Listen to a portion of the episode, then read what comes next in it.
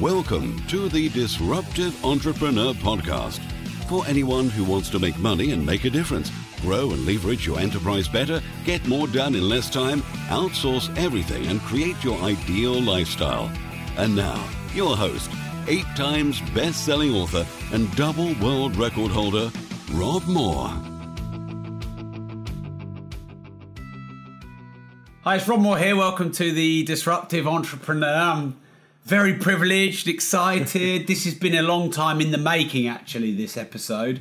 But um, you'll probably recognize if you're watching the video looking at Kevin, very big star, been very busy. uh, how long How long is a s- a, series of Strictly? How much time does it take out of your life? It starts for the pros. Well, first of August, the last series started. So beginning of August, we do a month a month of rehearsals, Yeah. and then it goes right up until the last Saturday before Christmas. And it's almost like from the- the 1st of August till what, like a couple of weeks ago, or maybe Yeah, not a few even. weeks ago, yeah. So we're now in early January if you're Yeah. listening to the recording. So six months, it's like just getting an email reply from you is like Uh, yeah, pretty difficult, yeah, isn't it? yeah. I'm I'm unreachable. I've got so Yeah. many people just going like, "Can you answer my thing that I sent to Tell you me like, you're alive." in September?" like, Yeah. yeah. I'm completely unreachable while Strictly's on because I'm just manic. Of course. Yeah, sorry. No, Oh, no, no, don't, don't be sorry. That's all right. It's all right. So um, let's set the scene then, in case you don't know Kevin, which I'm sure you do, but if you don't, Kevin, is it four times in a row now you've been runner-up on Strictly? Yes, When I yes, it say- is, When I yeah. say you, uh, anyway, let's save let's save that for a bit later on. So, how many Strictlys have you done? Four. Four. Yeah, I've done it for four years. So Kevin's a professional dancer. Yes. For how long? How long have you been a professional dancer? Uh, professional since 2009. How, how many is that? Eight years? Yeah, and you've been dancing how long? Uh, since I was four years old, so 30 years. and you've done a lot of stuff. So um, we did a little bit of research, and it's like it doesn't even all fit on this massive iPad I've got. But let me just do it anyway. Okay. because- so you are the current Takes Two Pro Challenge champion. Yeah, yeah. You hold the Guinness Book, uh, the Guinness World Record for the most number of drunken sailors. That sounds a bit wrong, Yeah, but it yeah. sounds like- Oh, it's, a, it's a dance step, yeah. Okay, yeah. fine. Yeah, I, I used to be able to down a lot of drunken sailors. When I was, uh, should I say that? All right, great. So you were youth world number one, four-time British Latin champion, won international opens in Italy, Germany, Spain, Portugal, Sweden, Japan, France, Hong Kong, Taiwan, Singapore, Slovenia, Slovakia, Finland, and Belgium. Yes. This is man. I'm Yeah. excited. This is great. uh, on the 17th of December 2016, you became the first professional dancer in the show's history to compete in four consecutive finals. Yes, yes. Uh, the only professional dancer not to be in the dance off for the fourth time. Uh, you finished runner up with uh, Louise. Yes. Yeah. Uh, okay. And um, a whole lot more we're going to get into. So, first, I want to say, look, thanks for taking time out of your busy schedule. I know what on Monday you're about to start um, rehearsals again. Uh, rehearsals for the Strictly tour, yeah, Yeah. so big arena tour for a month. Um, yeah, it all kicks off on Monday, and also I'll be, probably be unreachable Yeah, again. no, for that- another that's all month. right. So uh, Kevin and actually, I, Kevin and I are actually working together as well, aren't we? In helping you Yes. with your property business. Yep, and, yep. Um, the sort of the business side of dancing. So I'm really excited to be working with you on Yeah, I that can't front. wait. But we'll keep that a bit under wraps for now. Okay. So I want to kind of explore your life as a dancer, and then also if we can maybe talk about the sort of business side of it as well. Yeah. The entrepreneur side of it. Yeah. So first off, what's it like being a dancer on Strictly? It's full on. Yeah. yeah, it's it's pretty manic. As I said, we start rehearsals um, at the beginning of August. a- All the pros we're in sort of every day doing rehearsals, putting all the pro group dances together. Different choreographers coming in every day to put all that together. Do you choreograph as well? Not the group dances. No. no, that's all um, choreographers, outside choreographers that come in and do that, which I love because it's just all all these like creative people, um, a host of different people coming in and teaching Yeah. us new stuff and new Right. styles, new routines. Uh, I love that bit. That goes for August, and then we meet the celebrities. Yeah. and then we do some rehearsals with them and mix about with them, And you, swapping you, you partners. don't get a and- choice in No. who they are. You're sort of No. blind matched. yeah, that's just putting the launch show together where we Yeah. all do a big group number together Yeah. and kind of get to meet them all. Yeah. Um, then on the launch show, we're paired up with a celebrity. Yeah.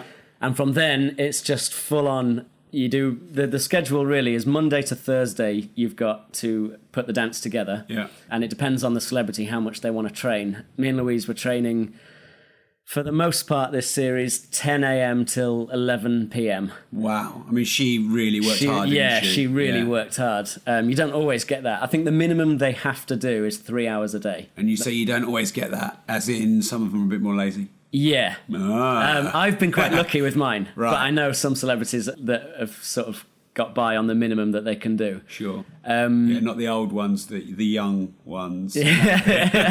Yeah. Right. Yeah. But um, uh, yeah, so then you're doing that Monday to Thursday, just dance, dance, dance, dance, dance all day, teaching them a routine. yeah.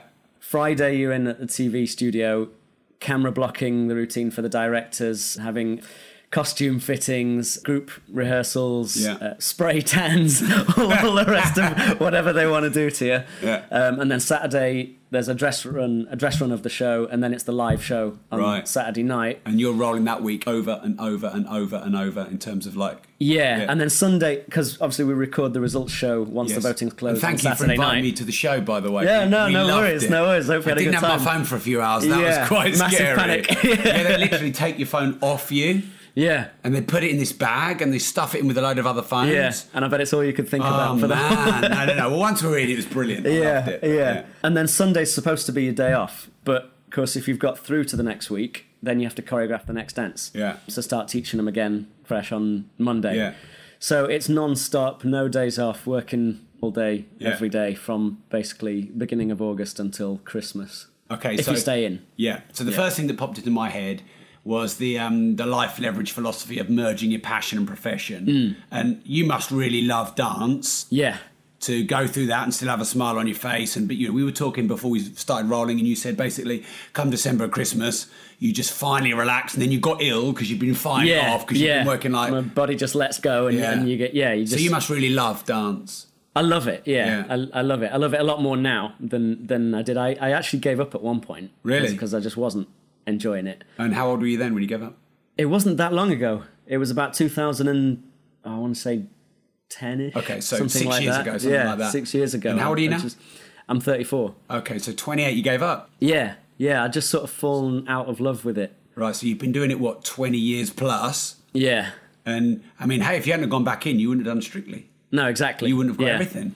You wouldn't Yeah. have met me. Exactly, you would have been exactly. on this podcast. I wouldn't be here right now. yeah. But wow, oh, so let's talk about that then, because Yeah. that's um, you've you've spent all your life giving to dance. Yeah. and I know um, unless you're at the very top, it's not an easy thing to earn money from, is it? Not at all. No, no. E- Everything, especially in my sort of corner of the dance world, which is ballroom dancing, it's everything's based around competitions. You sort of start out, you're doing a few exams, and then you do competitions, and um, that's just really expensive. You're losing money all the time. You- you're well, paying- because you have to fund yourself, the travel, the entry, all that. yeah, and I, I was trying, and especially in England, when you're an amateur, and it's this weird system where you sort of compete as an amateur for a long time. You're not allowed to earn money Oh, right. as a professional. A bit like Olympians, I guess. As, They should are definitely read my yeah, yeah, books, yeah.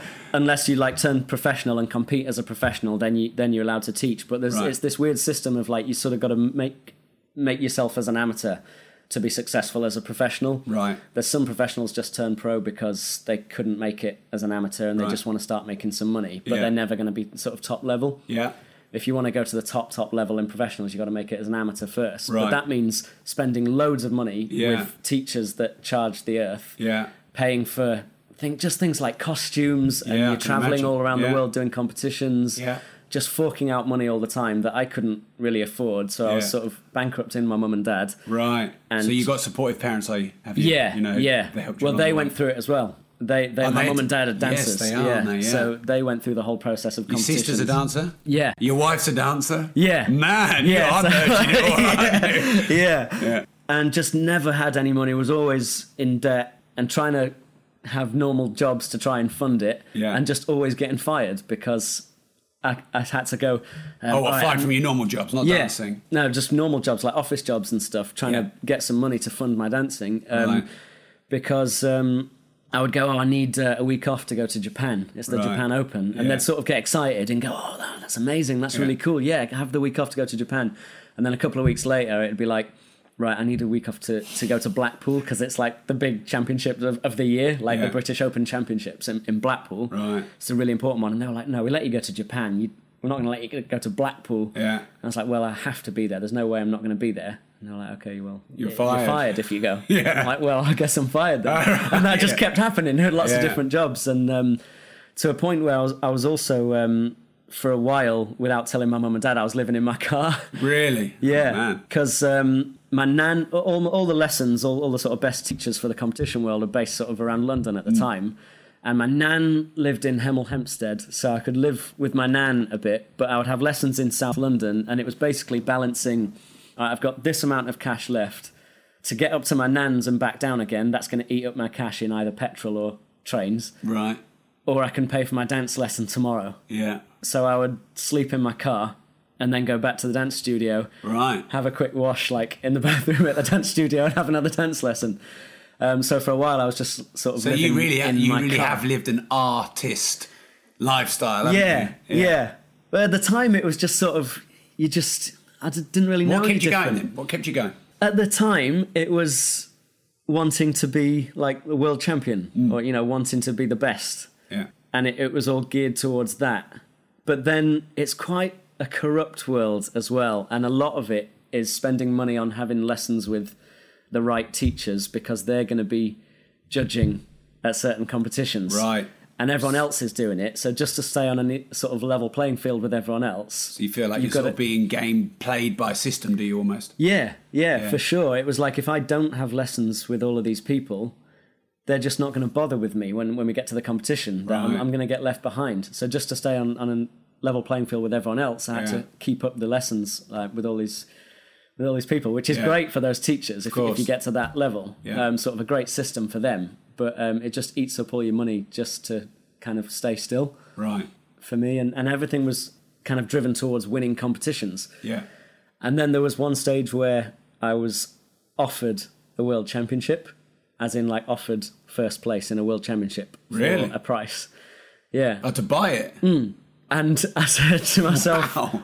I don't know what I'm doing this for anymore. Yeah. Oh, I um, don't know why And was- I'm. Did this coincide with you said about six years ago when you were looking to jack it in? Yeah, it was around the same time. I just sort of went, I, I don't know if I want this anymore. Yeah.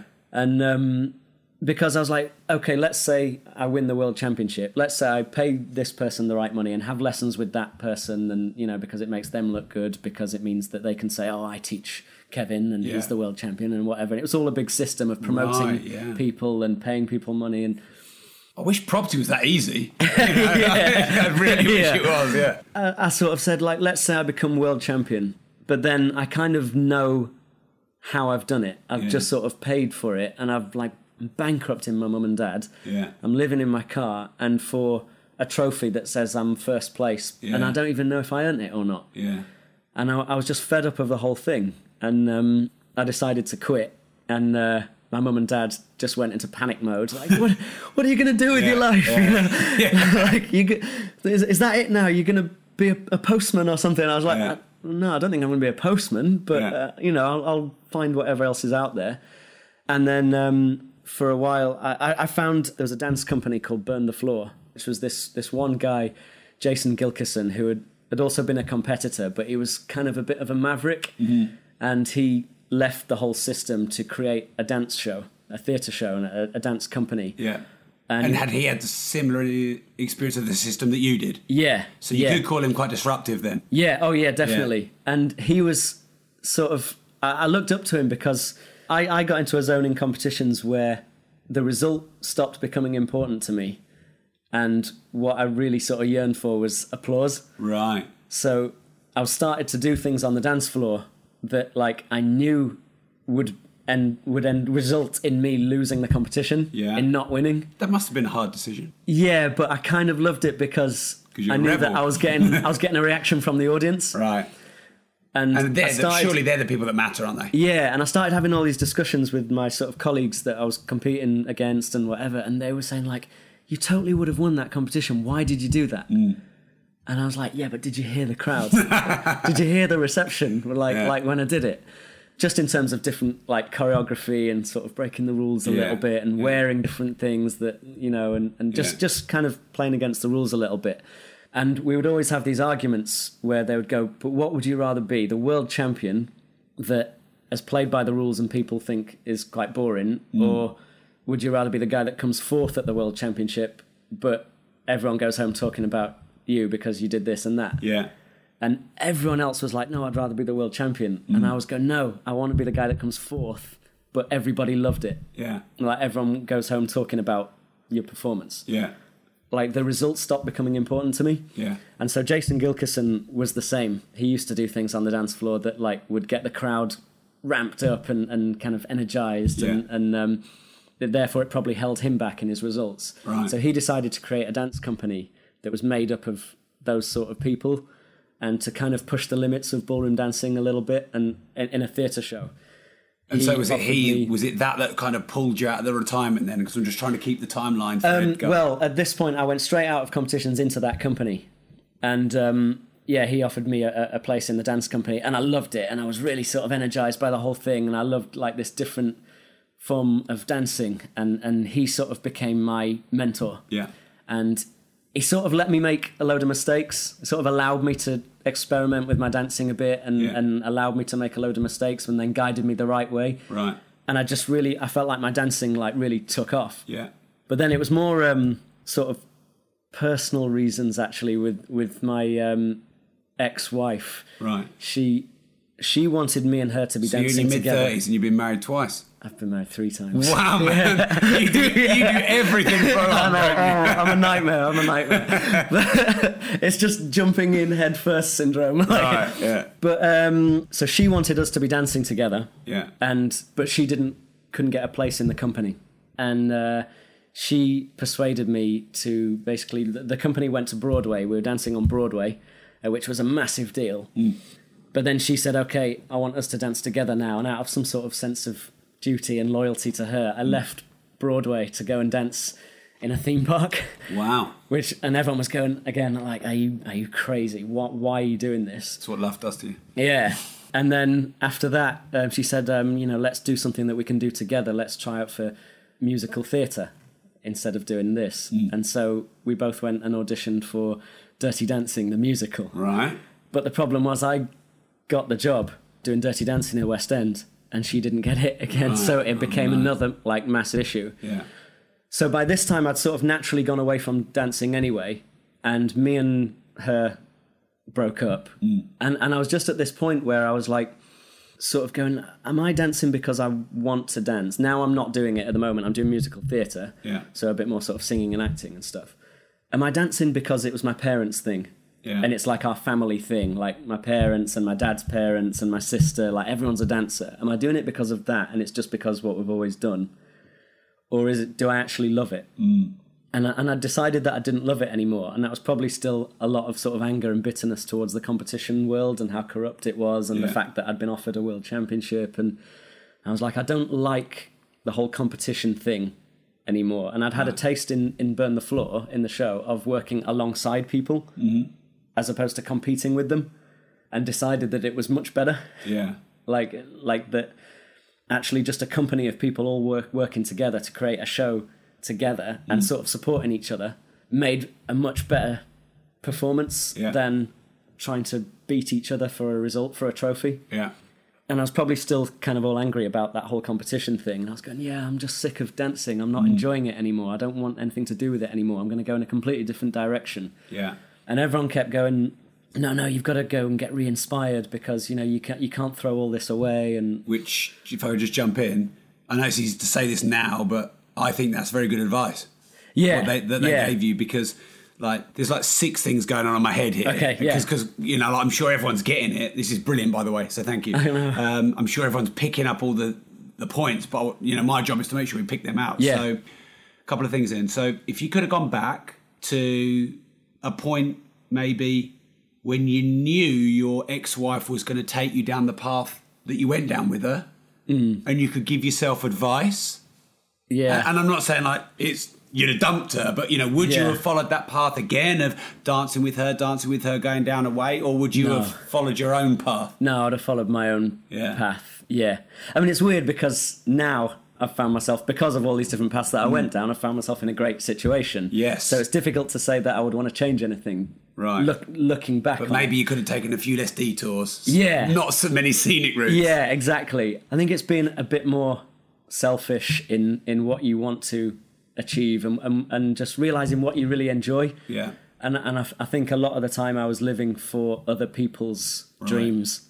Like, you know, that maybe the competition route was more my mum and dad's dream, Yeah. perhaps. And I'd convinced myself that it was what I wanted, but maybe Right. it was more my mum and dad's thing. It was the family thing. Yeah. And then when I went to do the musical theatre, maybe it was more of my ex wife's thing. Mm. And I felt like I was trying to be loyal to everyone and trying Wow. to do my duty Yeah. to everyone. So there will be hundreds of thousands of listeners across the world that can totally relate to that. Yeah. Whether it's in their business or their career. Yeah. What advice are you going to, you know, what are you, with having all this major experience and obviously now being massive, what advice would you say? I think I've got to say it's okay to be a bit more selfish about Yeah, it now. yeah. Like if you've if you Because you don't have to be an asshole or arrogant about it, No, can no, you? You can no. just follow your own dream. and that's what I couldn't get in my head before. Before I thought that if I was going to do my thing instead of her thing or their thing, that meant I was an asshole. Yeah. Mm. And I and I was being horrible to them and being really selfish. But Yeah. actually, it just means that you. I keep knocking my That's all right. They can hear it. It actually just means that you've got a clear sort of idea about what you want to do. Yeah. Well, and, and I've go got towards it. I've got a strong feeling about this because um, you know, the analogy or the thing I've really seen is my fiance being a mum, and um, you know, until you've had a parent and seen your partner be a mum, you know, you you could probably only guess this, but you know, I saw Gemma go through this identity for the first four years of Bobby's life, where Right. her identity became being a mum, Yeah. and everything she did was to be a great mum, Yeah. and uh, I kept trying to say to her, to be the best mum you can be, you, s- you need to do things for yourself too. Yeah. You know, get dressed up and look pretty and feel pretty instead Yeah. of just always feeling like you got sick and puke and everything else all over Yeah, you. And yeah. you, you're allowed to go out. You're allowed to drop them off with our grandparents because you know we've still got my parents and Gemma's parents, which we were really lucky with. And, and I think that she found that difficult Mm. because her, her identity became her mum. But to be the best mum, you've got to have your own identity. Yeah. And I think if you want to be the best entrepreneur, you want to be the best dancer, you want to be the best, the most inspirational person to someone, you've you've got to f- be who you are and Yeah. follow your own path because only you know who that is. Yeah. And you know, so if you have to push people back or say no, we're not going to do it that way. Yeah. I think that's actually being more fair to them because you're being more true to you. Yeah, Because in yeah, exactly. the end, all you do is resent these people Yes. or hold all this anger inside because yeah. you know you should have done it. Yeah, exactly, exactly. And if, if you if you sort of do your your own thing and you have that clear sort of vision for it, then then you can sort of lead Mm. them Yes. in, in a better way Yeah. because you know what you want Yeah. rather than just And you trying get good to at serve selling them it all the to time. 'em. Yeah, yeah. And now now I've got all these ideas about everything that I want to do. Yeah. Mm. and and I feel excited about it because. I don't feel like I have to manage other people to, to, to go, oh, but they might not want me to. Yeah. I'm just like, no, this is what I want to do. I'm selling it to you know my wife and to Mm. Yeah. my family and my friends. I'm going, this, this is this is what's going to happen, and they're going, okay, okay that Yeah. sounds great. So they're taking you seriously, now, yeah, aren't yeah, they? yeah, Rather than I me, only had to me be going, like runner up on Strictly four times. yeah, yeah, all right, all right, yeah. But um, yeah, I'm finding that actually everyone's sort of on board with what I want to do. Yeah. Whereas maybe before I didn't give myself enough credit for that, like enough sort of maybe self worth. So was that a confidence thing, or was that a just what you expected other people to think of you? Why? Why was it? Why weren't you able to say, "No, this is what I want to do," and I'm not going to be rude about it, Mm. but this is what I want to do. Why weren't you able to say that for a long time? I think I think yeah, confidence and and just maybe I, I just didn't have enough of a sense of sort of self worth. Yeah. I felt like I had to sort of live for oth- other people all the time and Yeah. what for what they want, and which is maybe also why I ended up getting married twice before I found like the the one I wanted to marry because Yeah. maybe they wanted to get married, and I'm always Right. constantly living for someone else's idea of what they want, and I was always asking for permission all the time. Mm. Right. Like, oh, can I? Can I do this? Is this okay if maybe And we why did do you think something that like was? this. I don't know. Maybe I just didn't believe in myself. Hmm. May- Maybe I just didn't have a, a clear sort of purpose. was or- there a point where that went like? Can you remember an exact moment or a time in your life where bang that changed? I guess. I guess strictly has probably given me a bit of confidence to know that I can actually do stuff. Hmm. That I'm good at what I do, Yeah.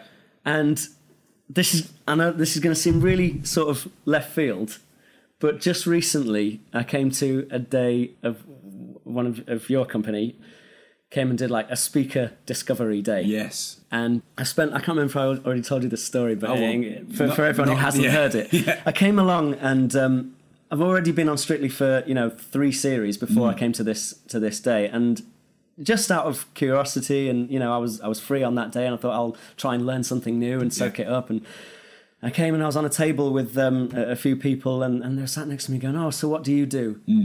And I went, oh, I um, yeah, I'm, I'm just sort of getting into the property and doing this, that, and the other, and, and oh, but outside property, what do you do? Oh, I'm self-employed, and and I've, it took me ages Really? to, to say I'm a dancer on Strictly Come Dancing because I felt like I didn't want to come across like I was showing off Yeah. or you know put myself or sound like I was putting myself above anyone else Mm. in the room, and it, it took like half the day before they got around to it and went, All right, I'm going to ask you outright because you seem really cagey about it. Don't be embarrassed about it. Whatever it is, what do you do?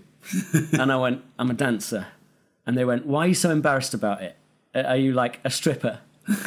and I went, Really?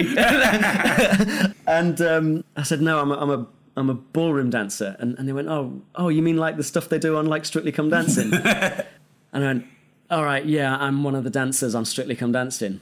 And they went, what? You've been sat here like being all cagey about it for the whole Yeah. day. And um, why didn't you just say it? Like, Mm. that's awesome. Why, why aren't you all proud of it? And, and I sort of went, yeah, why aren't I proud of it? Yeah. And it's not that I wasn't proud of it. I was just have I've constantly had this fear of like coming across sounding like I'm arrogant or big headed, and like I, I couldn't get that out of the way of myself. Yeah. And the girl who was who was doing the the course the the day, Tony. She's Mm. Tony? Tony. Yeah. that's how I say. Yeah, yeah. Um, yeah. She she She's going to stood there, kill me for that, by the way. but she was brilliant, and and and she sort of got up and went right. I'm Tony. I've done this, this, and this, and I've achieved this. And in the last year, I've quit my job. I've got this income coming in from doing this. Yeah. I'm now earning blah blah blah blah blah, and basically just went bullet point, bullet point, bullet point. I'm ace. And I sort of sat there and went, wow, she's just talked about all how brilliant she is. And not one part of me felt like, oh, she's arrogant. And Uh, Actually, I'm really impressed and I kind of want to learn how it is that she's done it. Yeah. And I want to learn to be a bit more like that. yeah. And by the end of the day, when we were doing that speaker stuff and, you know, putting a speech together and all Yeah, that, yeah. I suddenly found a bit of confidence with it. That's great. And like since then, I've started sort of introducing myself to people saying, no, yeah, I'm Kevin, I'm from Strictly Come Dancing and I'm Yeah. doing this and that. And That's great. and um, yeah, I found myself being a bit more sort of what's the word? Like like I'll come forward a little bit more, Yeah. and therefore I had a bit more confidence in going. Okay, I want to do, I want to do this. I've got this idea. I've got these plans. How Mm. can we make it happen? Or Yeah. who can I find that can help me make it? Yeah, happen? yeah. So, a couple of things on that, if it's okay.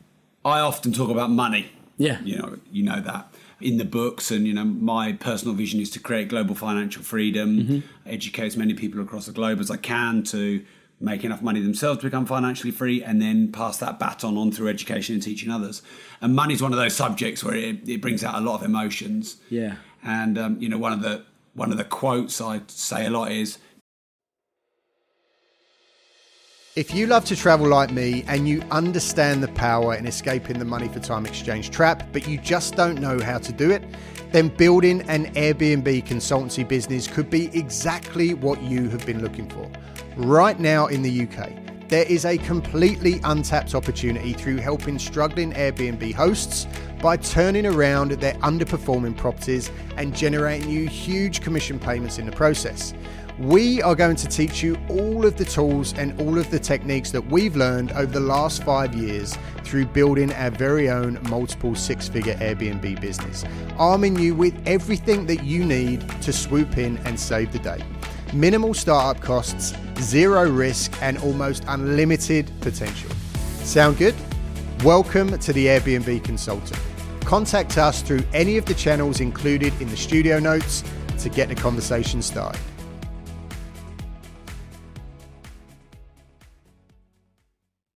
you know, people are going to judge you anyway, so you might as well be rich. Yeah.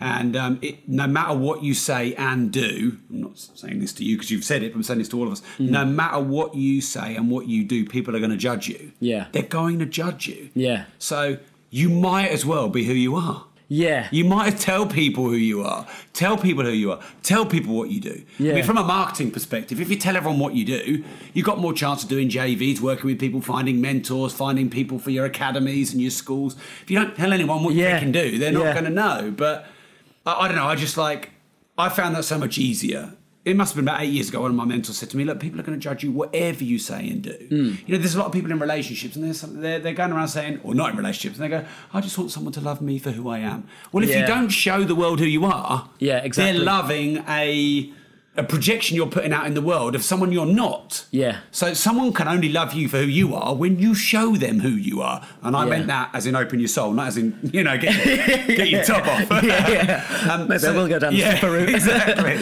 So you got to show the people who you are, so people can love you for who you are. Mm, yeah. And, and I think it's the same in dance, in business, in marketing. Tell people who you are. Be proud of who you are. Then when people know who you are, you're going to attract the right people. Yeah. And those that you know, those that are going to judge you, they're going to judge you anyway. Yeah, exactly. And I spent my whole life getting judged in, in uh, you know through the dance competitions. Professionally. Yeah, like like my life is being being judged in a competition, and then in, in a theatre there's the critics and reviews Mm. and, and all that sort of thing. Now onto Strictly, it's in front of you know 13 million people with Yeah. four judges going, well, it was this out of 10. You know. Wow, yeah. So yeah, you're right, and and I think actually I'm finding now like like my opinion on it has changed. Mm. Or maybe I always had this opinion, I just wouldn't let myself believe it Yeah. that before it, it was a case of um, you know that it might sound a bit arrogant if someone's going you know I'm this and I'm that, but actually now like I'm sort of slightly more attracted to those people that are going this is what I'm achieving Yeah. and that's how I've you know sort of Yeah. ended up getting in, in contact with you and, th- and Yeah. things like that because you know you're out there going this is this is what we're doing this is what you need to do Yeah. and you know and look at the success that I've built Mm.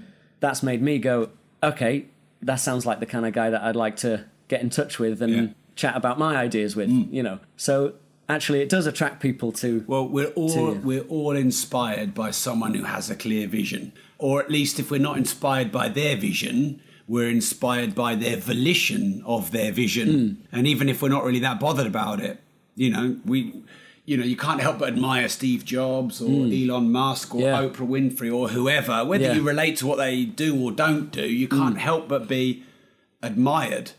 So I admire them, you know, because they're they're clear, you know, they're they're, they're inspired.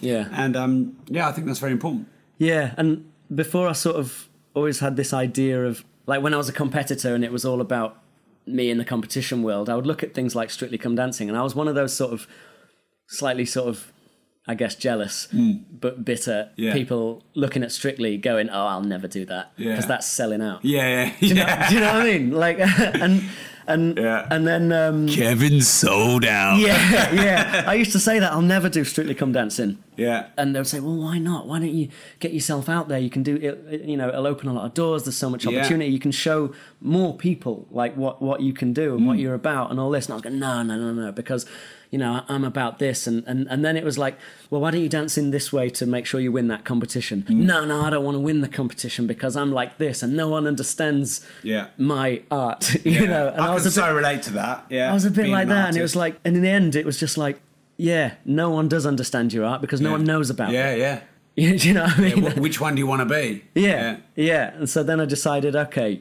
let's um, go to see if see if I can get on Strictly Come Dancing because when I met Karen um, and she was in the same uh, show, I went back Karen, into your Burn wife? the Floor. uh, my wife, Yeah, yeah, yeah. who's also on Strictly.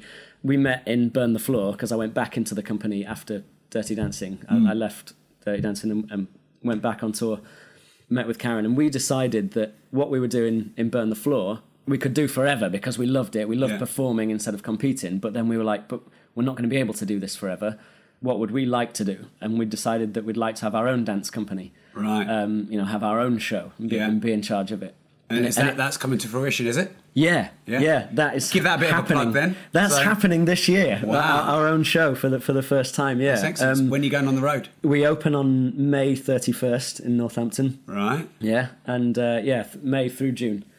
Great. Um, yeah, a UK That's tour. exciting. And uh, that was that was initially our first reason for wanting to be on Strictly Come Dancing, Yeah. just to basically put us in, Build a platform. yeah, put us in the shop window, you Yeah. know. And it, it was a case of like, oh, we're selling out, or Yeah. you know, whatever. And um, we got onto the show, and um, ended up loving it. Yeah. So let's just talk about this selling out quickly. By the way, of the 12 and a half questions, we're, we're on number one. okay, yeah, sorry. But I like this to be a Sorry. conversation, not an interview. Yeah, yeah. But I- I'd love to address this selling out thing. Uh, I had a similar thing as an artist. Yeah. Um, so um, when I was an artist, the first thing I never did was I never went and viewed anyone's art. Mm. I never went to museums or anything like because I wanted to be original and I didn't want to be influenced by anyone. Mm. First, completely conceited, arrogant, jealous, Yeah. bitter decision number one. Yeah. You know why? Why? You know why would I put myself in a box? Everyone's inspired by everybody else. You know Yeah. the great, the great artists, the great musicians. You listen to them all; they're all inspired by someone in a Yeah. generation beyond. So that's Yeah. the first thing. The next thing is I was never going to do anything brown or cream to match anyone's sofa, you know, or anyone's bedroom because I wasn't Yeah. going to sell out and do cheap, shitty stuff. Yeah. Which was the only way I would have made any money to pay the mortgage, to give myself some free time to go and paint my crazy stuff. Yeah. So the first thing I should have done was gone and looked at everybody else's art. Mm-hmm. You know, my new book Money, I've written a lot about Damien Hirst, who's Mm-hmm. commercialized art in a great way. Mm. And he was someone I'd look at and go, oh, you're getting dead animals, you're just cutting them up and sticking them, you know, you're, Yeah. you're taking the piss out of Yeah, us. This isn't yeah, real art. yeah. Because he's, he's selling that for 12 million and I'm, I can't even pay my mortgage. Exactly. And, uh, you know, I think this selling out thing, if you want to do what you want to do, you've got to be able to pay your mortgages and your bills and feed yourself and clothe, your, clothe yourself and everything else to buy your time, to have the time to go and do what you want to do. Exactly. Yeah. So, you know, is it selling out or is it being smart and making a living? Well, it's exactly that. It's it's be, it's being smart and making a living because, Yeah. that, like you said, then you can go and do the stuff that you want to do. It's like it's like I guess with you see some movie stars and that they'll do like a big superhero blockbuster Yeah. movie or something, so that they can then do all these little in, independent movies Yeah. that they don't get paid much money for Yeah. because that's what they consider their sort of art. Or they'll Yeah. go and do a play on stage or Yeah. something like that that they're not getting the same big bucks for, Yeah. but they're fulfilled in their art. Yeah. But they can't they can't necessarily do that all the time if Yeah. they haven't done the you know funded themselves with the with the big stuff. It's it's kind of like that. But then also you can you can do your own thing once you're earning the money. Yeah. You know, so so it's not selling out anymore. You Yeah. ju- you're just on a platform and you Yeah. can start doing your own thing, which is what we're trying to do now. Yeah.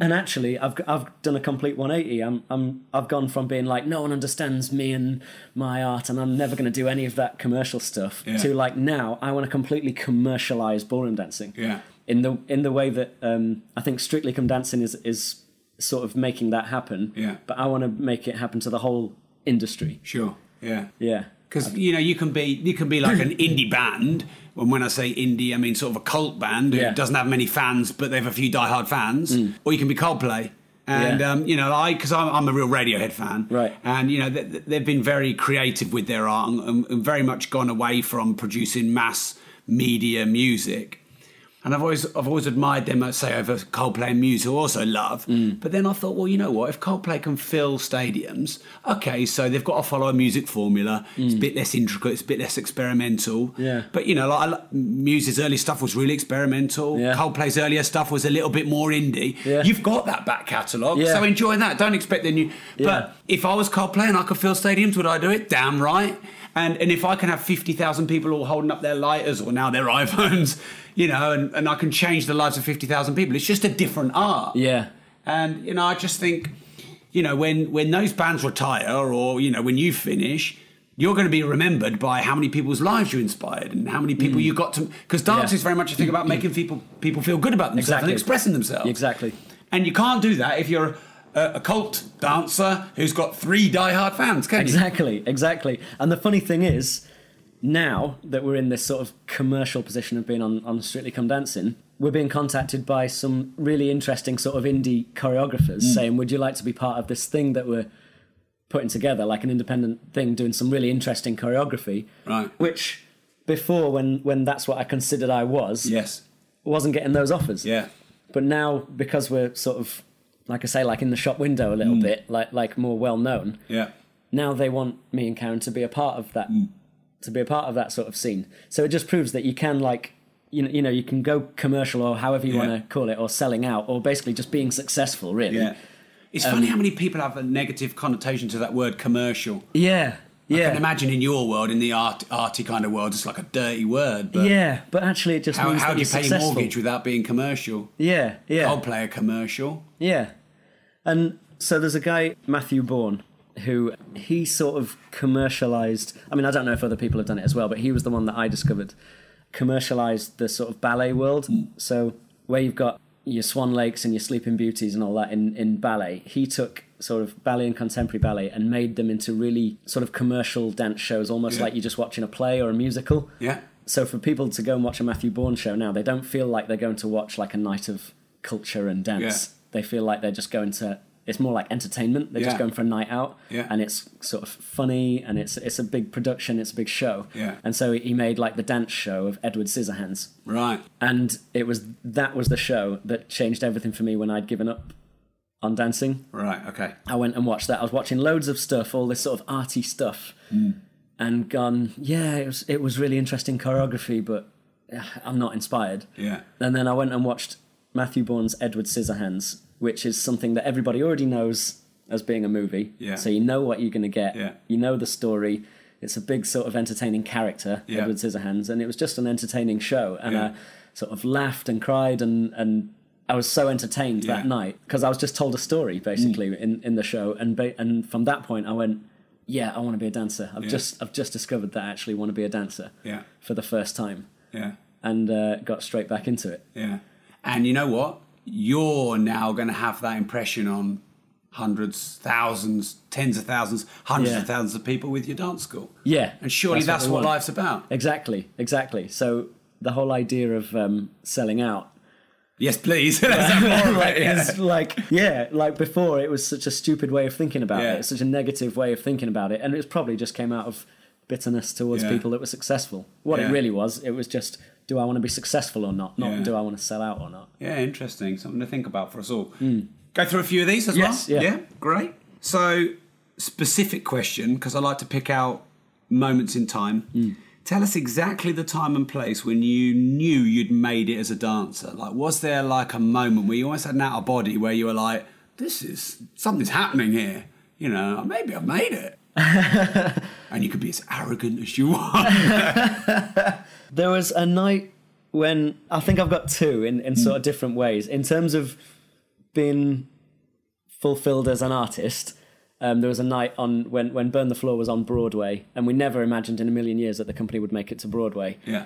there was there was a night where it had gone the run had gone well we were only supposed to be there a few weeks but then we got extended because people were buying tickets and it was all going really well Right.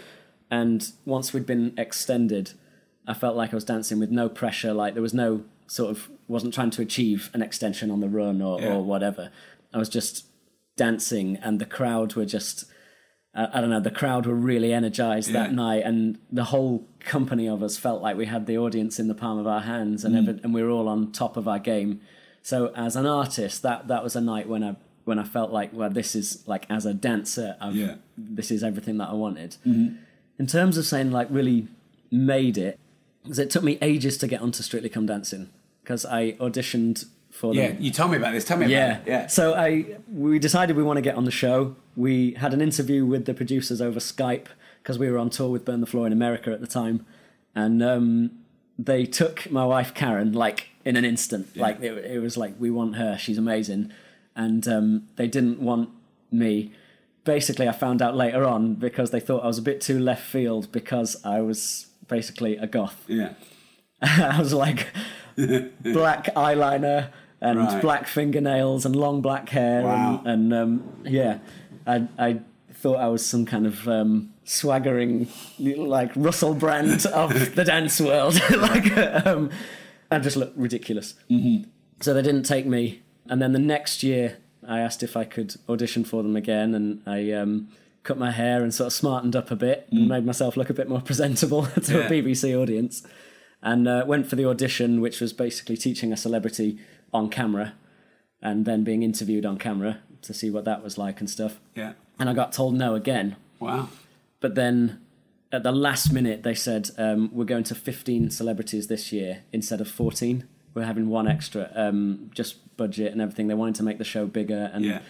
and that happened really close to the series starting in Yeah. 2013 was my first year and they invited me like last minute to come on board and said basically you start on monday Yeah. it was that close to the series starting so i felt like i'd sort of sneaked in Yeah. like, in, in, in the back door Yeah. and i got partnered with susanna reed Yeah. from um, Good Morning Britain, and it it started off. We, she was doing great, and we were having a lot of fun, and, and, and it was it was all fine. And then it got to Blackpool, uh, which was week eight, the black big sort of Blackpool episode of the show, and um, we did a Paso Doble, and I didn't really know that it was going to go down as well as it did. But th- I don't know. That night there was something sort of something special was happening, and, and we danced this pass, and everything came together from the way she danced to the choreography to the, the costumes, the lighting, the the whole the, everything, the music. It all came together, and the crowd just went off at the end of the dance. Yeah. and um. And I was stood there, sort of with my arms open at the end of the dance, just just going like, Let's have it. Th- yeah, this this sort of person that has always been, as I was saying before, kind of a bit insecure and a Yeah. bit not very confident about things, not very good at putting myself out there, Yeah. was stood in, in the middle of the ballroom with the crowd going absolutely mental. Yeah. And apparently it broke like the, the record of how loud the, the Really? decibels were in that Wow. ballroom or something. And just stayed there instead of Yeah. just getting up and going straight over to Tess. I just stayed there. And Susanna was about to get up off the floor and I went, Don't move. and she stayed on the floor, like in her own position, and I just stayed there for Yeah. ages, basically just for the first time, just sort of going, I'm ace. Yeah. This is really happening. Like, they think that I'm really good. Yeah. And I think that was a moment that I sort of realized actually people are responding to what Yeah. I'm doing and I don't have to apologize for it so much. Yeah, that's a great story. Yeah. It's funny because uh, you know, like I'm, I'm not personally into dance. I mean, No. you, you've, you're the guy that's really got me into it. Not doing it, by the way. We'll I don't know if see. you ever seen a baby horse being born, trying to walk for the first time. That's like me dancing. When I used to do martial arts and y- used to go out when I was in my early twenties to, you know, try and get girls. wasn't very good at that. Used to do the splits on the dance floor, thinking that, that was going to get me girls. Never friggin' worked. Uh, got missold there. Uh, but yeah, I was in the crowd when Ed Balls did his. Um, I was at Gangnam Style. Was it that night? Yes. Oh, amazing. And Yeah. um, so to have that feeling in the crowd of that Yeah, energy, that was there loud. was like a, s- a switch went off. Yeah. where I really felt something. yeah. And uh, yeah. Yeah. There's something special, I, th- I think. And, when, and, and as a non-dancer, not you know necessarily previously into dance, being in the crowd, experiencing it, it definitely. Not just that, the whole experience. Obviously, you you know, you're the guy I want to win, but yeah, just experiencing that, it, it definitely was amazing, amazing experience. Yeah, yeah, something about a crowd when you're sort of all on the same wavelength and there's an energy in the room and you Mm. feel Yeah. like you can sort of do anything and they'll respond to it. And it must be the same for you sometimes, like when you're speaking or something Yeah. like to it to a crowd. There's sometimes you must think sometimes have gone better than others. Like Yes. sometimes there's an energy in the Yes. room where you just everyone's responding to Yes. everything and, and you feel like you're just like in this flow. Yes, And that's just a really sort of special place to be. And I Yeah. guess it's what all artists are trying to yes. to. Mm. Yeah, and, and you talking about the speaking before sound like I had a pro- profound experience for you. I did my first ever public speaking course in Sydney, Australia, Right. in 2006, and uh, my boss at the time, the I've only had I've had three jobs and I got fired. No, I've had two jobs. I got fired three times, Mm. and twice by my dad, and once by this guy.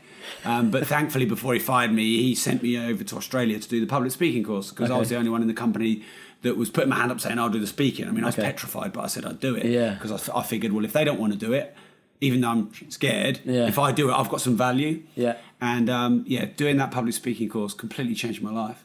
Yeah. Because to be able to stand up in front of people and just show other people who you are, Yeah. because a lot of people assume I was I've always been good, confident, or gobby, or whatever you know. Yeah. Hmm. However, I'm perceived around speaking, anywhere from massive gob to good at public speaking. I've, I've got like you've got the world records for speaking. Yeah. it was all thanks to doing that speaking course, Yeah. and it was a profound experience in my life. Yeah, and you just sort of understand that you can just stand in front of people and go, This is I'm, who I am. This is me," yeah, and it's okay. Yeah. and people will be okay about yeah. it. Did you do the um, eye contact exercise? You know, where you just stand and look in someone's eyes for like seven or ten seconds, then you move to someone else. No, I don't think no. I did. Oh right, so you have to sign up for the full course for that one. Yeah, yeah. Uh, but yeah, you know, like at, at the start of the five-day speaker course, you you stand on the stage and you just look into someone's eyes for like ten seconds, Okay. and then you move on to the next person. It's like you feel completely naked and, and Yeah. completely, but it's a deep experience. Yeah, yeah. And now I'm like, I- I've been to a few sort of networking Yeah. meetings and things like that, you know, to do with the property and, Yeah. Hmm. and just business networking type things. And um, starting to find that, like, weirdly, because I don't know why it wouldn't be the case, Yeah. Hmm. but for some reason I had to get over that hump where now I'm starting to find I can just go up to people and talk to them and go, "Hi, what are you about? This is what I'm about." Hmm. And it's fine. You don't you don't need to worry about it. Whereas Yeah. before I would have been so nervous about sort of revealing myself to people, not revealing myself to people. I should be nervous about that. But If you're you, you watching know, like- the video, that's, Yeah. that's, that, that's in about 15 minutes. yeah, Uh, but just going, you know, oh, I'm about this, and, and having someone judge me, Hmm. and they'd think, oh, he doesn't know what he's talking about, or whatever. And I guess it comes back to what you said. You, people are going to judge you anyway, so Yeah. you might as well just go, this is me. Yeah. Great.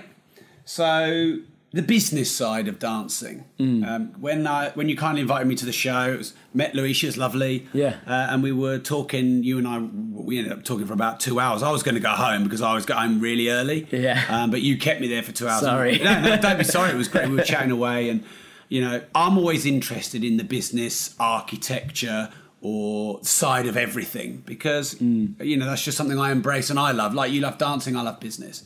And you were saying that most of the dancers they don't really earn a great living. No. So can you talk us a little bit about the business side, some of the hardships, and then when you sort of at the point where for you it became a viable business and it wasn't just you know making your family bankrupt. yeah, yeah. Well, I mean, so in the ballroom dance industry, it's very much um, you do competitions, and then when you turn professional, you can teach other competitors, and then you sort of retire from competing altogether, and you become a teacher, just doing private lessons out of some studio, or Yeah. you can open your own sort of dance school, and that's pretty much the way it goes. Right. Or there's you know about sixteen places on Strictly Come Dancing. So it sounds like this industry needs disrupting to me. Definitely. Sounds like there's a load of opportunity. Yeah. Especially because Strictly Come Dancing exists. Yeah. It's like there's this industry that is doing nothing but competitions and exams well, if and teaching something, people something to do like that. can get me interested in dancing, Yeah. it can captivate the whole yeah. world, can't yeah. it? So- It's like there's there's 13 million people watching Strictly Come Dancing unbelievable. on a Saturday night on Yeah. BBC One prime time. that's a fifth of the population of the country. Yeah. And you're telling me that the only thing we can do is teach kids to do competitions and exams Yeah. in this little sort of slightly corrupt. I'm going to upset a lot of people in the ballroom industry. And if there's anyone listening to this, Don't one, worry, ballroom there's- I industry, think there's only about 375,000, so they're in a lot of different countries, so yeah, Um, you might bypass it. But Yeah, and, I, and I've always been slightly conscious of like I I love dancing. I'm sort of when we talk about making your life go in the direction that you can just do what you want. You know, building yourself, you know, en- enough funds or cash flow Mm. or whatever to sort of do the things you want to do in life. I feel like for the most part, I'm doing what I want to do Yeah. right now. But Right. I've always been very much aware that I'm not going to be able to do it forever. Yeah. because my body won't let me do it Yeah. forever. So I've always been slightly concerned about what happens when I get to whatever age it is and I can't perform anymore. like I is- can't dance anymore. is that one of the drivers for you to get into Yeah. property and things like that? yeah, absolutely. Mm. And the answer has always been, oh well then you'll go into teaching. Mm. You'll teach competitors or whatever. Yeah. But then I sort of started seriously thinking, but I don't want to do that. Mm. I don't want to just go, I'm having my fun now just to live a life that I don't want to live later on. Yeah. Like it shouldn't be like that. And I've had to really sort of ask myself properly, what is it that, that I want to do? Mm. And I want to sort of inspire other people down a way the same way ma- people like Matthew Bourne and Jason Gilkerson have inspired me. Mm. Yeah.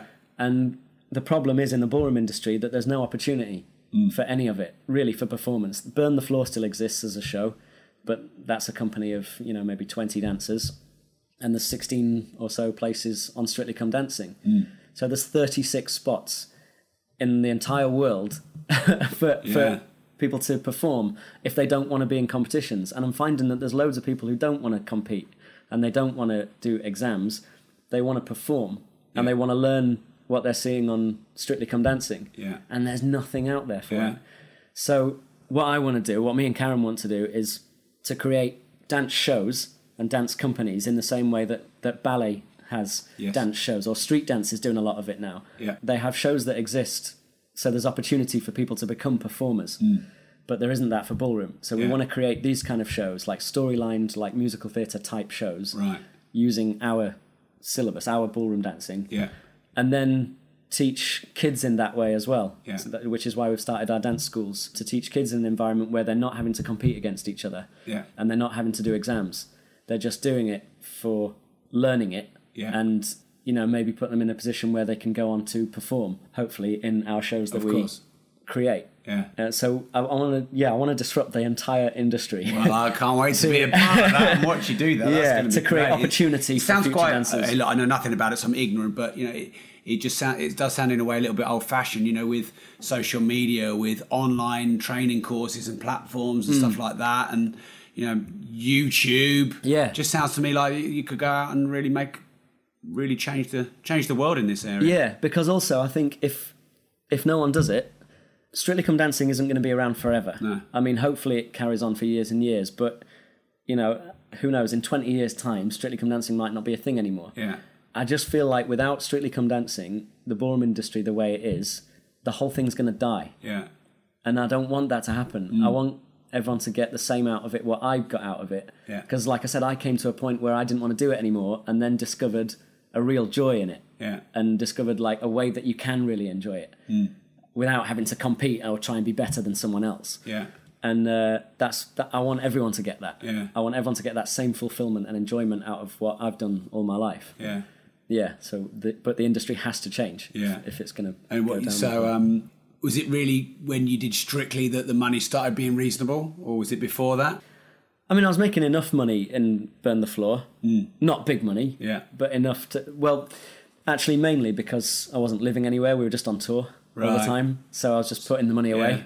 Um, I Yeah, didn't- my didn't business really- partner Mark Homer says the really great thing about working really hard is you can't go and spend all your money. yeah, so- yeah, exactly. Yeah, But yeah, definitely when I started strictly, that it's a different ball game um, in terms of money. yeah, Yeah, and all the other opportunities that it throws up as well. Yes. There's lots of stuff like people just want to hire us for, you know, doing Yeah. shows or, or whatever, just doing gigs at events Yeah. or. Um, Yeah, I have you know, this teaching real lessons. sense that you have this real sense that you know you've got like this window yeah, that you really, yeah, really want to cash in, and I don't just mean money, but I mean advantage of the opportunities that are there. I think it'll be, and I've seen a lot of people do this, go through Strictly.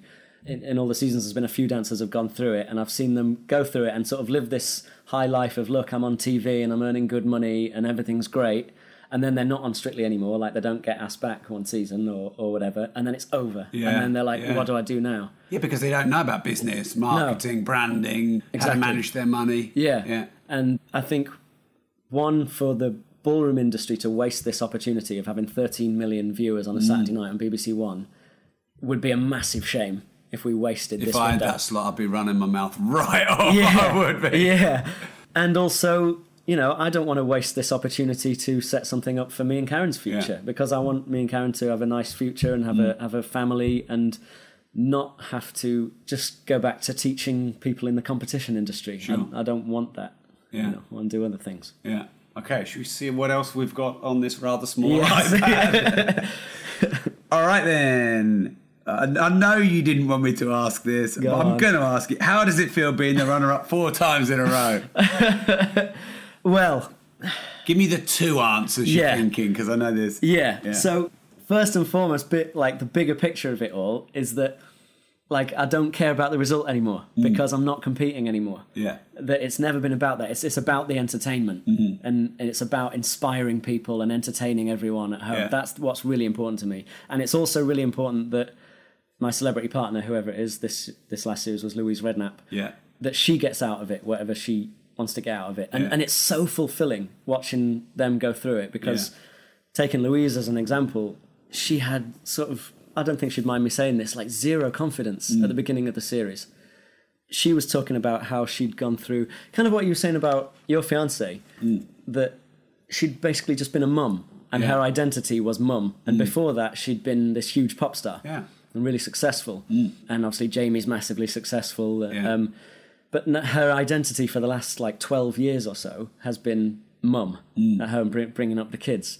And then she came into Strictly kind of like, oh, I don't know if people know me anymore Yeah. or interested in me or everyone's going to judge me because I used to be a pop star and if if they you know they might think I'm rubbish and I Mm. don't know if I've got any confidence to do this and watching her go from that to by the time she got to the final just totally like full of confidence and loving life Mm. Yeah. like really enjoying it and, and feeling all inspired was so rewarding Mm. just to be able to sort of give that to her Yeah. so that's the main bit of what I really love about Strictly Yeah. so the result in the bigger picture doesn't matter.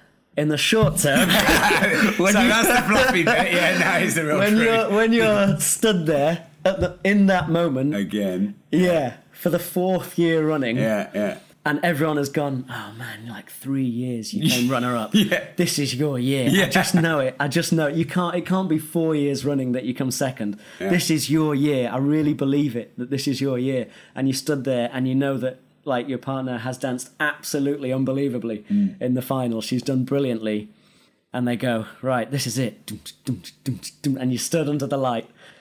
Of course, everything in Yeah. me is going, please, for God's sake, just say Louise and Kevin. Like, Yeah. please. And they go, it's not you, it's your sister. Everybody celebrate your sister. Your sister won. She was the world champion in competitions and now she's the strictly champion. Oh, and you came man. second again. Yay. it's like, it's kind of, I mean, I was made up for my sister, but it's kind of devastating Yeah. when, when you're in the moment Yeah. because well i guess there's probably still a bit of competitiveness Mm. left in me Yeah. from competition days Surely you but must also- need a bit of that. yeah b- but al- i think also I, th- I think if there's a chance that you're gonna win even though it's not your priority Mm. like i said it's not the bigger picture stuff when you when you're in that moment if there's a chance that they're gonna say you've won the, Yeah. the whole thing especially for the amount of work that you put into Yeah. it and um, how exhausted you are at the end of it it would be nice Mm. Yeah, it would be nice just to stand there as the champion and, Yeah. and to put it on your CV. yeah of course. Do, But, you, do um, you know if you'll be in next year? Is Um, that- I don't know yet. That hopefully they'll start letting us know from quite early on this year, but I'm not sure yet. It's That- that- usually a cl- sort of a clean sheet of paper every year. oh, really? yeah. Yeah. So um, I would. I'd be pretty upset if they didn't ask Yeah. me back course, after yeah, yeah. being in the final four times. But Yeah. yeah, we'll see. I've yeah, I'll do it. Of course, I'd love to be in Yeah. the next series. Yeah. because I need to win. Yeah, of course. Yeah, yeah. fifth time lucky. so I, I think that's an amazing gift. I really, we were talking earlier before we put all the, the gear on about the reasons why we do what we do, and we're you know having a bit of banter about your four time runner up. But um, in my world and every world, I believe the greatest gift is the impact you have on other people. And I'm in the very fortunate position that on a daily, hourly, sometimes basis, I get the most beautiful emails from people saying, you know, the properties they've bought and the way their lives changed. And, uh, you know, when I started property in 2005, stroke six, it was like, I need this many properties, I need this much money, I need this many properties, I need this much money. And, you know, you get 20 properties, 50 properties, 100 properties, 200 properties, 300 properties, whatever, you know, 1 million, 5 million, 10 million, whatever.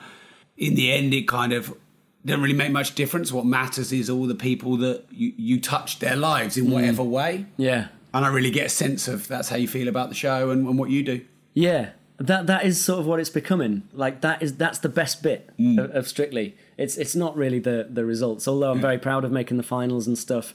It's it is all about giving them giving the celebrities Yeah. something. You can see you can see a turning point in them during during Yeah. the series, and they start to love it and they start to really enjoy themselves and get this sense of confidence out of it. Mm. And I just I just love that. That that happens, like watching Louise go from from where she was to to where she ended up Yeah. was amazing. And Mm. and they're always so sort of thankful at the end of it, like, thank you, this has been amazing for me Yeah. and stuff. And and that it's such a massive reward. Yeah. And I actually f- I actually find that a lot in when I'm meeting people in the property world.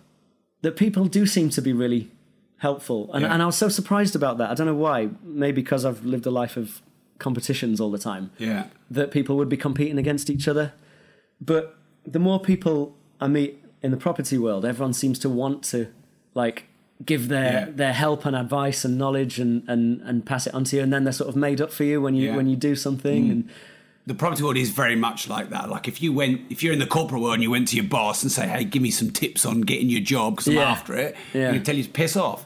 But the great thing about property is when people get into property, they're at a crossroads in their life when they want something different. You know, maybe Yeah. they want to quit their job or they realize, like you, you know, there's a shelf life in their career. Whereas, like, I've got to look at the financial side of it Yeah. Mm. or they want to pass something on to their children. So, you know, when we're all in that similar sort of crossroad space, we're going to be giving and we're going to soak up information. And also, you know, we the UK is a big place and there's a lot of properties in the UK. Mm. And I can talk to you about property and give you some advice because you're not buying down the road in Peterborough. So there's the kind of like, there's the, the logistical thing. We're all buying in different areas. Yeah. I mean, if everyone was buying on the same street as you, they might not be quite as Yeah, giving. yeah, yeah. Might be like that competition. Yeah. thing, But, but yeah, I, I found um, when I first got into project, I was like, wow, people give all this information and for free. Yeah. It was kind of like a, a Yeah. weird thing. Yeah. But then also like with our dance schools that so we started our dance schools on the last school term to get it up and running. And um one girl, she came. She was a bit nervous, and, and her parent, uh, her mum, came up to us at the beginning, like, oh, you know, she, she's a bit nervous about joining, but she, she's gonna, she wants to do it, and she's she's gonna join in at the back and whatever. At the end of the course, her mum came up to us and went, I just want to say thank you, because since she's been doing this, she's been so much more confident at school. Yeah. Her grades have gone up. She's been more active in things like the extracurricular things at school. Yeah. Mm. And like everything has just improved because she's she's been coming here and she's made a load more friends here and she's just enjoying it and getting a Yeah. Mm. lot of confidence out of it. And it was so rewarding when Yeah. she came up. Yeah, I was yeah. like, wow, like even even if everyone else in the class hated it, which Yeah. I hope they didn't, Yeah. but um, just that that happened means that we've inspired this girl and everything's Yeah. improved in her life because of it. Yeah. Means we're doing the right thing. Yeah. And and that's why I want to disrupt the whole ballroom industry because I Sure. feel that like actually it made me hate ballroom dancing to a Yeah. point where I gave up. And and I saw a documentary the other day where it was following these kids who were doing ballroom competitions. Mm. And you could see they just hated it. Yeah. Like they didn't. It was their parents wanted them to do it. They Yeah. didn't want to be. They were hating the competitions. They were coming off the floor. Didn't get the result they wanted. The parents were on top of them. Their dance teachers were on top of them. Mm. You did this wrong. You did that wrong. That's why you didn't get the trophy.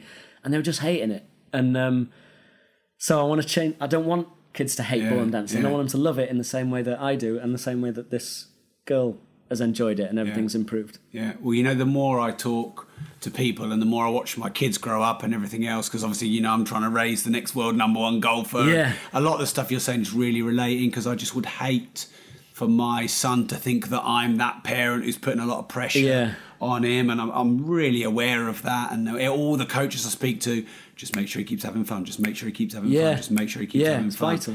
It is a. I tell you what, though, I've got a, a bit of a strong opinion on this. It's a balance because if it's just fun and do what you want and fun and do what you want, if your parents hadn't pushed you a little bit, maybe you wouldn't be here. Then, Mm. Yeah, you know for because sure. oh, you don't want to dance today. Don't worry, Kevin. Go and go and do some carpentry. Oh, you don't want to do carpentry today, Kevin. Don't worry. Go and play the bass guitar. If you if you have too much freedom, Yeah. because my dad gave me a lot of freedom, and I love my dad and everything about he did. But I got good at a lot of things and great at nothing because he let me try everything. And so he's playing in this Dubai Open. Yeah. And I didn't want to tell him it was a competition because I didn't want to put any pressure on him. I wanted him to Okay. enjoy it. And we got there, and as soon as he realised it was a competition with kids, he started crying. Right. Hmm. He didn't want to do it. He was because he's very shy. And you know, I was like, "What do I do?" And I was seriously even just thinking about like not letting him play. You know, just Yeah. taking him away. Yeah. But I kind of had this moment where like, okay, this is like a crossroads because if I let him not do it, is he going to be like that in every social situation? Because the reason he's like that is because he's kind of awkward around people because he's quite shy. So you know, it took him ages to, ages to coax him into the first shot. The hole that he had the hole in one on as well, so he knew the hole really well. He chipped the, his second shot in for birdie, and all of a sudden you could see the smile pop out. And he didn't mean to show me a smile because he's supposed to be crying, but you know the smile bit. I saw that smile. You love it, don't you? I really want to win, Daddy, but I think I Yeah. still want to go back, but I'm not sure. And by the third, he was absolutely loving it. All the older boys are always really great with him. Because Yeah. for me, golf, it's not just about being world number one. It's not just about golf and winning. It's about the social thing, about being around other people. Because Mm. Yeah. in golf, virtually every kid he's played with and every parent of that kid is just really nice, well-rounded person. And um, so I'm glad I pushed him a little bit. Mm. Yeah. I gave him the back out. I said, "Look, I'm not going to make you hate this. If you want to go, we'll talk, we'll do a couple of holes and see." Yeah. So have you got any thoughts on that? Because you've been pushed, but are you kind of grateful you were a bit or not or what? Yeah, no, I am grateful that I was pushed. My my mum and dad definitely um, kept pushing me when when it was in the um, in the competition world. Also, my mentor Jason Gilkison, I think he has an interesting he strikes an interesting balance with me because he, um, like I said, he lets me go wrong enough and gives me enough freedom, enough rope to kind of make mistakes and experiment with things. So it's not like everything's rigid and you must do it like this and you must do it like that. But there are definitely times when. Um, because he's now working on Strictly as well, Ah. and um, he sort of oversees all the choreography Yeah. Mm. Mm. and does a lot of the group numbers choreography and stuff. He's just an absolute genius choreographer, And um, sometimes I feel like he's been like overly hard on me.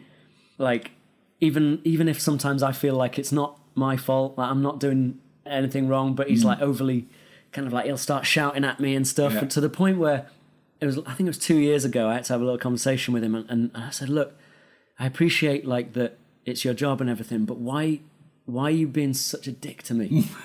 like well, like in front of everyone as Yeah. well. Like why where's where's this come from? Like you, you always used to be okay with me like messing things up and, and you would give me all this freedom to experiment and whatever.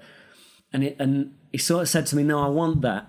I, I want you to have enough freedom to experiment. But I also expect you to be badass on the dance floor. And when I feel that you're going too far the other way and are too relaxed in it, Yeah. because you think it's okay, oh, you know, in this zone of being, oh, it's okay to mess up and it's okay, you know, everything's okay and it's all just fun and it's all just art and, you know, and Yeah. th- there is no wrong. You know, he said, he said, some, sometimes you're not as badass as you could be. And it kills me to not see you firing at 100%. Yeah. So, so it was, it was an interesting balance, Yeah. Mm. and, and so and then I sort of understood. I was like, yeah, I guess, I, I- I guess you're right, and it did sort of kick me. And maybe I just needed a kick up the arse. Yeah. And I, I think the good thing about him is he knows when to Yeah. when to kick me up the arse and when to let me Mm. get things wrong and mess up. very important to have those people around you. Yeah. Uh, just on the plane home, because obviously I just literally landed and jumped into this. Uh, on the plane home, I watched Mr. Calzaghe, the documentary film about Joe All right. Hmm. Calzaghe. Brilliant. And exactly what you just said. Enzo, his dad, had that relationship. Right. Would be really hard on him sometimes. Yeah, But knew he needed to get be- best out of him. And when you're boxing and someone's going to knock you out, and the person you're Yeah. coaching is your son, I mean, imagine that difficult scenario, that Yeah, situation. yeah, so, yeah, yeah. yeah, you know, I've got my fiance, Mark, Catherine, who's at RMD Progressive around me, who they've we've got a good enough relationship, and also they're strong enough personalities that they'll say, Yeah. "Rob, sort it out." yeah, yeah. Uh, you know, don't crash your Ferrari into News International building, Yeah. or don't say this, or don't do this. Because it's Yeah. always the ego that goes, ugh. Yeah. Because you know, in, in previous experiences in my life, ten years ago, when someone challenged me like that, Yeah. I'd just be like, I- I'd either sort of run from them or have a massive argument with them. Yeah. And then I'm not surrounding myself with those people, and I'm surrounding myself with people who don't challenge me, and therefore I don't grow. Yeah, exactly, exactly. Yeah, and that's why that's why I need to be around around Jason all the time. Mm, yeah. Because because otherwise, yeah, I won't push myself enough. I'll think that I am, Mm. Yeah. Mm. but then he'll always push me that bit further. You know. So Yeah. we've actually half because of that reason, and half because uh, we're basically just leveraging how good he is Yeah. at choreography. We've hired him to choreograph our tour. oh, great. Yeah. because getting into the whole, um, I know this is you're big on this, the Yeah. whole leveraging. Yes. You know, um, yeah. So I was, I, re- I read your book. Yeah. And um, decided that Louise because- took the mickey out of you for reading my book. She did. didn't She, She did. I, I was really like- wanted Louise on the show. but yeah, I was reading it I on do the still train. really, Yeah, yeah. we'll get her on. Yeah, yeah. Um, I was reading it on the train, and, and she just went, "Oh, what are you reading?" I was, "Oh, it's this book, Life Leverage." She was just laughing at me. She was like, "What the hell is that?" but um, where was I going? With that? Oh yeah, so Jason is basically the best Mm. ballroom and Latin choreographer in the world, in, Yeah. in my opinion. Yeah. And um, I think it's like going back to the art, being an artist thing. It's sometimes you, you want to prove that you're the finished article all the Mm. Yeah, time. yeah. Oh, I'm like this as an artist, and you want to prove yourself Mm. rather than sort of learning from people. As you were saying, you wouldn't go around and look at other people's art and stuff Yeah. because you wanted to prove like this is me and this is my Yeah. art and I know best from my art. yeah. And that's what everyone's like in the ballroom industry, and they try and do everything themselves Mm. and choreograph everything themselves. And um, so when we came to do our tour, we've obviously leveraged, you know, Yeah. promoters and producers and, we- and a director and everything to put the whole thing together. So Yeah. because there's better people at doing that than me. Yeah. And you've And got to be then- able to focus on doing what you do best. And if you have to Yeah. do everything else and you're the sort of typical one man band trying to do everything, Yeah, you can't which, dance which well. was my attitude before. Everything was about like I'm this and I create everything. But it's just you just got to be open minded enough Mm. Yeah. to go. Actually, in all the different areas, there'll be someone who's better than you. So we've hired Jason because he's the best in the world to, Yeah. to choreograph the show Yeah. because the choreography. I mean, we're sort of co-choreographing, Yeah. but us co-choreographing with Jason, the show will be much better than if I was trying to do everything myself. And um, one of the great things about flying is you can, if you if you're smart with it, instead of just watching films, you can watch a load of documentaries. And I was so I was doing that, and so um, I watched one on meatloaf. Okay. And he was being interviewed in BBC. And um, Bat Out of Hell, I mean, it's not necessarily my thing, but I just love watching Yeah. successful people. Yeah, I yeah, watch yeah. hundreds of bi- do- Yeah. bi- biographies and documentaries. And Yeah. Bat Out of Hell one, um, he had a um, basically his his longtime friend and co-writer helped him on it. Mm-hmm. Was massive. Bat Out of Hell two helped him write it. Was big. Mm. Bat Out of three and his other albums. When he did it on his own, Meatloaf did it on his own. Kind of not so good. Yeah. And then when he gets his um, you know co-writer back Yeah. again, i- i- his recent album successful again. So Yeah. working with good smart people. yeah. I think the sort of the entrepreneurial curse or disease is you feel like you have to do everything yourself, or Yeah. other people can't do things Yeah. Mm. as well as you. But you know, everything that you ever do in life and in business is a collaboration of sorts. Yeah, yeah, exactly. And that's sort of the whole the whole thing that I'm sort of really learning now is is like I- I've spent my life trying to do everything myself and trying to compete against everyone else. Ended up hating it. And then now that like or since I've been working with people and and just using other people's expertise or you know help in in different areas, starting to do everything that I want to do Yeah. and enjoying it. Yeah, So um yeah, and it's all- enjoying it. That's important. yeah, yeah, Just really ha- having a like being clear on what I want to achieve, finding the right people to help me do it, and yeah, and loving every minute Mm. of it, which is what it should be about. yeah. It's it's completely different to my whole Yeah. attitude for most of my life. Yeah. and it's funny, like you're saying that, like even a part of you still thinks that's weird that you can actually achieve. Yeah, that. yeah. Am I supposed to enjoy it? Is it Yeah. supposed to be easy? Am I supposed to be doing what I want? Yes. Yeah. yeah, yeah, it's mental. It's, Yeah. it's, it's mental, and we we've started these um, these dance schools, Hmm. and um, we, we'd talked about it for ages. This is what we wanted to want to do. We had this vision of like like I said already, Yeah. like Hmm. creating these schools so kids could learn in a certain way, so not in the conventional competition route. Yeah, we've got to do it. Yeah, we've got to do it. We know we knew what we wanted to do. We wanted to have it in like renting spaces. We don't want to open up a dance studio in one area. Yeah. Want to rent the spaces and then bring teachers in. We'd create the syllabus. You Yeah. know, blah blah blah. Yeah, let's do it. Let's do it. Let's do it. But we were sort of worried about. Oh, it's, it's not. I I don't know if we're doing it right yet. Um, I don't know. You know, it's not perfect yet. Mm. I, d- I don't know if they'll like this. And then two things. We didn't really know how to run it as a business. We know Mm. how to create the syllabus in terms of all the dance stuff, and we Yeah. know how to teach, or we know teachers that can teach. Yeah. But we didn't really know how to run the sort of financial side of it, or the just talking to different venues about it, or we didn't know how to how to run the business. And two things happened. I was listening to one of your podcasts where you basically just went, just get out and do it and perfect it later. Mm. Yeah. Mm-hmm. Stop dithering. So, um, and Karen was actually, I think we were in the car on the way somewhere, and Karen was listening to it with me. And at the end of it, we both turned to each other and went, all right, let's just do it then. Yeah. Let's just do it. And Well, then, the thing is, no one knows how to do it right when they first do it. yeah, yeah. Arnold Schwarzenegger didn't know how to do what- Exactly. the great things Yeah. he got great at. I mean, look at his first films. He weren't a great actor, but he's the biggest actor in the world. Yeah. No one knows how to do anything perfectly the first time. Yeah, and then and then also um, as we started to do it, we we started sort of putting it out there on Facebook, advertising it and whatever, and going right, this is what we're doing. Going, oh, we- we- it, feel, it feels a bit on the fly, but Yeah. we we we really want to do it. And then a friend of ours just went, um, oh, I'm, I'm not doing anything at the moment. I've been, you know, just looking after the kids for a few years. Again, in that situation, is there any way I can help at all? The project sounds really good Yeah. and we basically went, "Ah, do you know what? We'd love some help. Um, what? This is what we're not very good at. And she was basically sort of, I guess, what Mark is to you. yeah. She was the spreadsheet person. she, she goes, Everyone needs one of them in their yeah, life. yeah. She goes, I, I, I, you know, I just anything that's sort of admin and organising and dealing with people and and Yeah. and, um, and making a spreadsheet about it. Yeah. I love doing that. Yeah. And we went, well, that sounds brilliant. So we just brought her in to help out, like like to sort of do it with us and make the business happen. And she's amazing. Yeah. And she just deals with everything. Yeah. And and um, she sort of makes up makes that side of the business run. She's on top of Yeah. Mm. you know booking the venues and signing up kids and and dealing with parents and, Yeah. and just that side of stuff that one we not really good at doing two didn't know how to do and and three didn't really want to do I'm not your job. yeah, exactly. So we could just get on with, Yeah. you know, the dancing side of it. Yeah.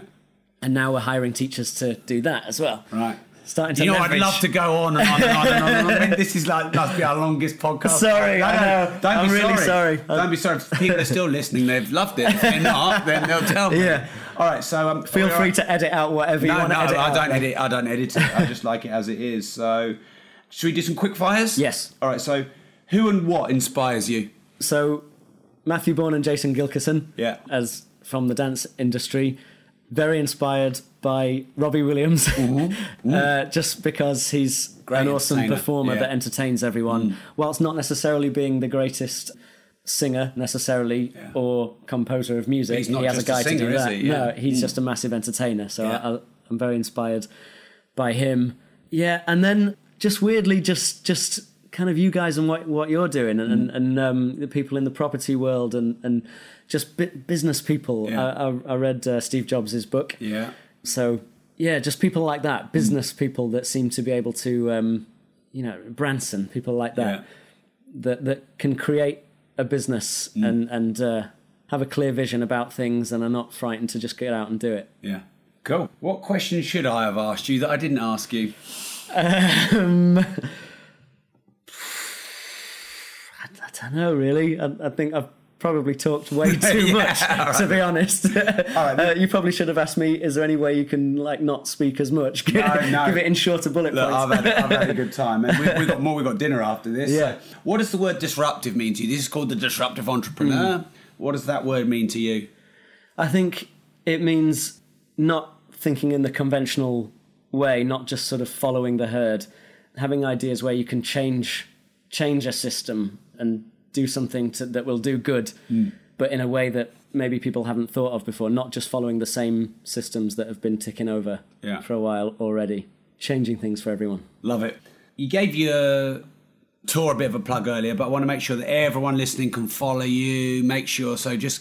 Tell everyone where you are, how they can contact you, follow you, stalk you, whatever else. So, uh, I mean, on um, Twitter and Instagram, I'm um, at Kevy Clifton, or Yeah. my wife is at Karen Clifton Official on, Yeah. but she's Karen Hauer, Karen underscore Hauer on Twitter. That was her name before Yeah. we got married. We have the Kevin and Karen Dance community, kevinandkarendance.com. Yeah. We call it the Kevin and Karen Dance community, trying to copy the progressive community. I mean, The call it disruptive whatever you entrepreneur want. Hey, we're all. But this is just something actually quickly before we finish, and I've thought this over the years a lot. It is such innovation is easy, and um, one of the best ways to innovate is to study other niches and disciplines with an open mind. Yeah.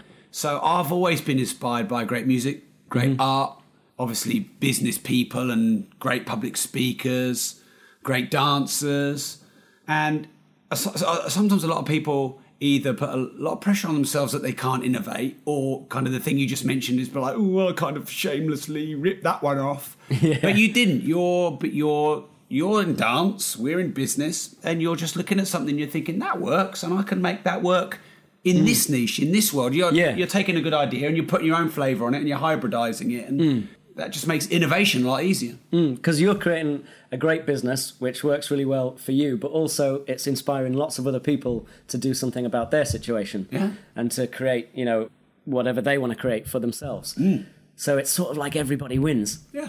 so that's sort of that's what i want to Yeah. that's what i want to do so i just want to copy your model basically Oh, well, you- you're more than welcome to do it. Just keep doing it. And, um, you know, I definitely, I went to the um, headquarters of Odomar's Piguet. I did Yeah. a podcast about it. And, um, you know, like Odomar's Piguet is a, a really high-end luxury watch, watch brand, Yeah. you know, where they're like 35, I think their average watch price is about 35 to 40 grand.